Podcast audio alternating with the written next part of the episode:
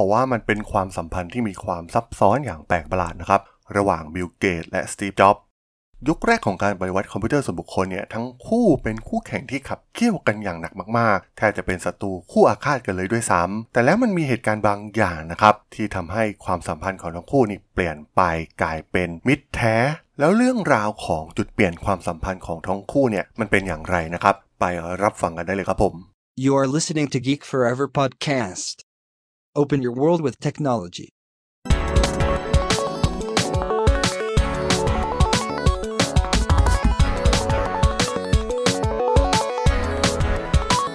This is Geek Story.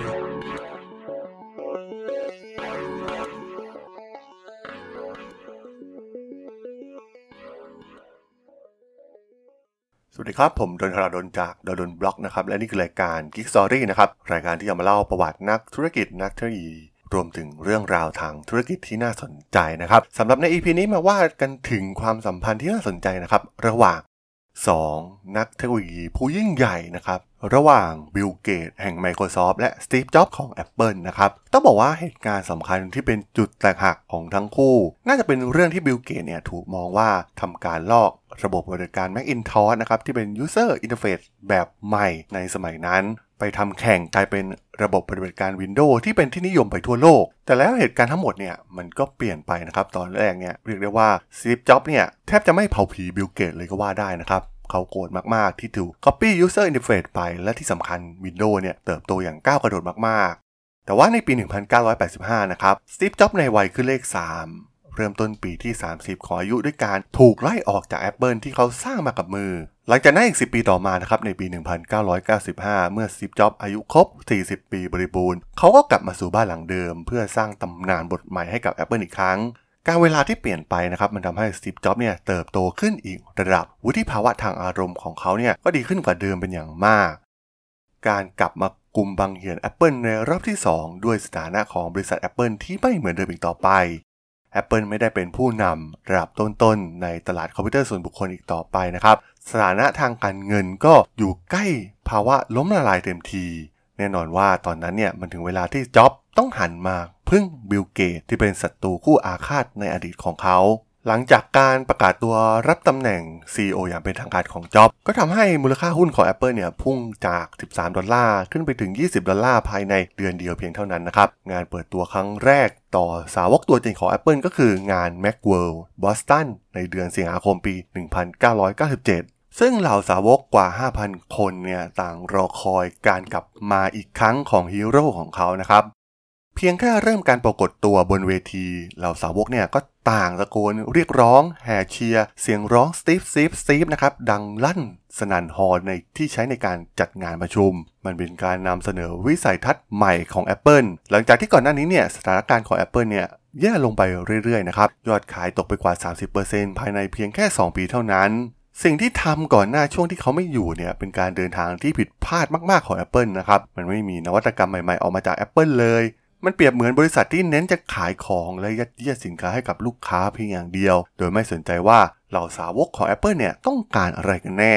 ลูกค้าของ Apple เนี่ยต้องบอกว่าไม่เหมือนลูกค้าบริษัทอื่นๆนะครับ พวกเขาต้องการความแตกต่าง ที่จะซื้อสินค้าของ Apple แต่ทิศทางของบริษัทในอดีตก่อนหน้าเนี่ยกับทำในสิ่งที่ตรงกันข้ามทำให้ลูกค้าเนี่ยค่อยๆ หายไปจาก Apple โดยจ็อบเนี่ยได้กล่าวในเวทีดังกล่าวนะครับว่า Apple ในยุคใหม่ จะต้องสร้างสิ่งที่เหล่าสาวก Apple ต้องการ มันต้องเป็นสิ่งที่พิเศษกว่าที่มีอยู่ในตลาดนะครับ และต้องคิดแตกต่างตั้งแต่ต้นใหม่ทั้งหมด แม้คำกล่าวของสตีฟจ็อบในงานดังกล่าวเนี่ย มันเป็นเพียงการปลุกขวัญกำลังใจให้กับเราสาวกของ Apple นะครับ ว่าถึงเวลาที่ Apple เนี่ยกำลังจะกลับมาแล้ว ซึ่งมันเป็นคำพูดง่ายๆนะครับแบบเดิมที่จ็อบเองก็พูดเป็นประจำแต่ต้องบอกว่ามันมีความหมายต่อเราสาวก Apple เป็นอย่างมาก ระหว่างที่กำลังฟังจ็อบพูดในงานเนี่ยเราสาวกต่างมองหน้ากันจับมือกันนะครับ หลายๆคนเนี่ยถึงกับกลั้นน้ำตาไว้ไม่อยู่ เพราะฮีโร่ของเขาเนี่ยพร้อมที่จะกลับมาปลุก Apple ให้กลับมายิ่งใหญ่อีกครั้ง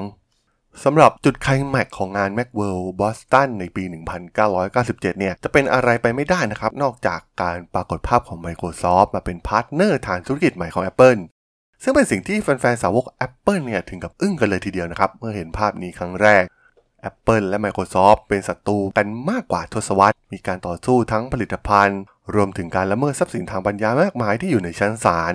แม้ว่าในสมัยจอห์น สกัลลีขึ้นมาเป็น CEO ของ Apple เนี่ย จะมีการเจรจายอมความให้ Microsoft ชดใช้ค่าเสียหายจากการ Copy User Interface แต่ก็ดูเหมือนว่าท่าทีของสงครามระหว่างบริษัททั้งสองเนี่ย ก็ยังไม่จบง่ายๆนะครับ ไม่ต้องคิดถึงความเป็นพาร์ทเนอร์ทางธุรกิจที่ทั้งสองบริษัทเนี่ยไม่มีทางที่จะร่วมมือกันได้เลยนะครับ ในอดีตเนี่ย Microsoft แทบจะไม่พัฒนา Product หลักอย่าง Microsoft Word หรือ Excel ให้กับระบบปฏิบัติการ Macintosh ของ Apple เลยด้วยซ้ำแม้จะมีความพยายามเจรจากันในยุคของ Amelio ขึ้นเป็น CEO ของ Apple บ้าง แต่ด้วยเงื่อนไขทางธุรกิจที่ซับซ้อน ก็ทำให้การเจรจาเนี่ยล่าช้าออกไปนะครับ จนถึงการกลับมาอีกครั้งของ Steve Jobs ในรอบที่2 Jobs เองเนี่ยต้องการให้ดีลทุกอย่างกับ Microsoft ง่ายขึ้น โดยมีการนัดคุยกันที่บ้านของจ็อบเองนะครับเพื่อตัดปัญหาเรื่องความยุ่งยากทั้งหมด โดยคุยกันแบบง่ายๆกับเกต และสุดท้ายทั้งคู่ก็ได้ตกลงเป็นพาร์ทเนอร์ธุรกิจกันในที่สุดนะครับในงานแมก w ว r ปีนั้นเนี่ยสิ่งที่เซอร์ไพรส์แฟนๆ มากที่สุดคงจะเป็นการขึ้นโปรเจคเตอร์หน้าจอขนาดใหญ่ และบิลเกตเองเนี่ยก็ได้ทำการวิดีโอคอลผ่านระบบดาวเทียมในยุคนั้นนะครับเข้ามาในงานดังกล่าวด้วย มันเป็นการดีลกันทางธุรกิจล้วนๆนะครับเพื่อให้ Apple สามารถที่จะก้าวต่อไปได้ จ็อบต้องลดทิฐิตัวเองลงนะครับ แล้วหันไปจับมือกับ Microsoft โดย Microsoft นั้นจะนำผลิตภัณฑ์หลักของตัวเอง ไม่ว่าจะเป็น Word Excel มาลงในระบบปฏิบัติการ Macintosh ตัวใหม่ของ Apple และที่สำคัญ Microsoft ยังได้เข้ามาลงทุนใน Apple ซึ่งถือว่าเป็นเรื่องที่เหลือเชื่อมากๆนะครับว่าศัตรูเก่าคู่อาฆาตอย่าง Microsoft จะเข้ามาลงทุนใน Apple โดยลงเงินมูลค่ากว่า 150 ล้านดอลลาร์สหรัฐ ในบริษัท Apple โดยเป็นหุ้นแบบไม่มีเสียงโหวตในคณะกรรมการของบริษัท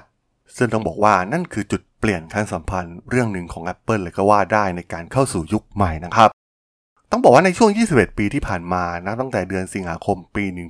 1997 นั้น มูลค่าหุ้นของ Apple เนี่ยได้พุ่งขึ้นสูงอย่างรวดเร็วทั้งในแง่มูลค่าผู้ถือหุ้นนะครับภาพลักษณ์ของแบรนด์และยังส่งผลให้เกิดการเปลี่ยนแปลงของโลกเรามากมาย การถือกำเนิดขึ้นของ iPod iPhone iPad และการเกิดใหม่ของ Apple เนี่ยได้ทำให้พวกเขากลายเป็นแบรนด์ที่มีคุณค่ามากที่สุดในโลก และเปลี่ยนโลกของเราอย่างที่ไม่เคยปรากฏมาก่อน แน่นอนว่า Apple และ Microsoft เนี่ยยังคงรักษาวัฒนธรรมที่แยกจากกัน ซึ่งมักจะแข่งขันซึ่งกันและกัน และทั้งสองบริษัทยังคงต่อสู้กันอย่างหนักหน่วงสำหรับการลงทุน 150 ล้านดอลลาร์ Microsoft ขายหุ้นนั้นคืนให้กับ Apple ในปี 2003 นะครับ ตามข้อตกลงที่ทั้งคู่ทำขึ้น นั่นหมายถึงการลงทุนใน Apple ของ Microsoft ที่ 150 ล้านดอลลาร์ หากพวกเขาเก็บไว้นะครับ ในตอนนี้จะมีมูลค่าประมาณ 52,600 ล้านดอลลาร์สหรัฐเลยทีเดียว ก็น่าสนใจนะครับว่าหากข้อตกลงดังกล่าวกับ Microsoft ไม่ได้เกิดขึ้นในปี 1997 เนี่ย สถานการณ์ของ Apple เนี่ย มันจะมาถึงตอนนี้หรือไม่ ตำนานต่างๆ ที่ Steve Jobs ได้สร้างไว้ภายหลังเนี่ย มันจะเกิดขึ้นหรือไม่นะครับ และตามที่ปกนิตยสาร Time ฉบับตำนานนะครับ ที่ขึ้นภาพจ็อบบนหน้าปก ซึ่งเป็นภาพที่เขากำลังบอกกับบิลเกตว่า ขอบคุณนะบิลโลกนี้น่าอยู่ขึ้น สำหรับเรื่องราวความสัมพันธ์ระหว่างบิลเกตและสตีฟจ็อบส์ใน EP นี้นะครับ ผมก็ต้องขอจบไว้เพียงเท่านี้ก่อนนะครับสำหรับเพื่อนๆที่สนใจ เรื่องราวประวัตินักธุรกิจนักธุรกิจเรื่องราวทางธุรกิจที่น่าสนใจ ก็สามารถติดตามกันได้นะครับทางช่อง Geek Forever Podcast ตอนนี้ก็มีอยู่ในแพลตฟอร์มหลักทั้ง Podbean Apple Podcast Google Podcast Spotify YouTube แล้วก็จะมีการอัปโหลดลงแพลตฟอร์ม Blockdit ในทุกๆ ตอนอยู่แล้วด้วยนะครับถ้าอย่างไรก็ฝากกด Follow ฝากกด Subscribe กันด้วยนะครับแล้วก็ยังมีช่องทางนึงในส่วนของ Line แอดที่ t h a r a d o n T H A R A D H O L สามารถแอดเข้ามาพูดคุยกันได้นะครับ ผมก็จะส่งสาระดีๆ พอดแคสต์ดีๆให้ท่านเป็นประจำอยู่แล้วด้วยนะครับที่ไงก็ฝากติดตามทางช่องทางต่างๆกันด้วยนะครับสำหรับใน EP นี้เนี่ย ผมก็ต้องขอลากันไปก่อนนะครับ เจอกันใหม่ใน EP หน้านะครับผม สวัสดีครับ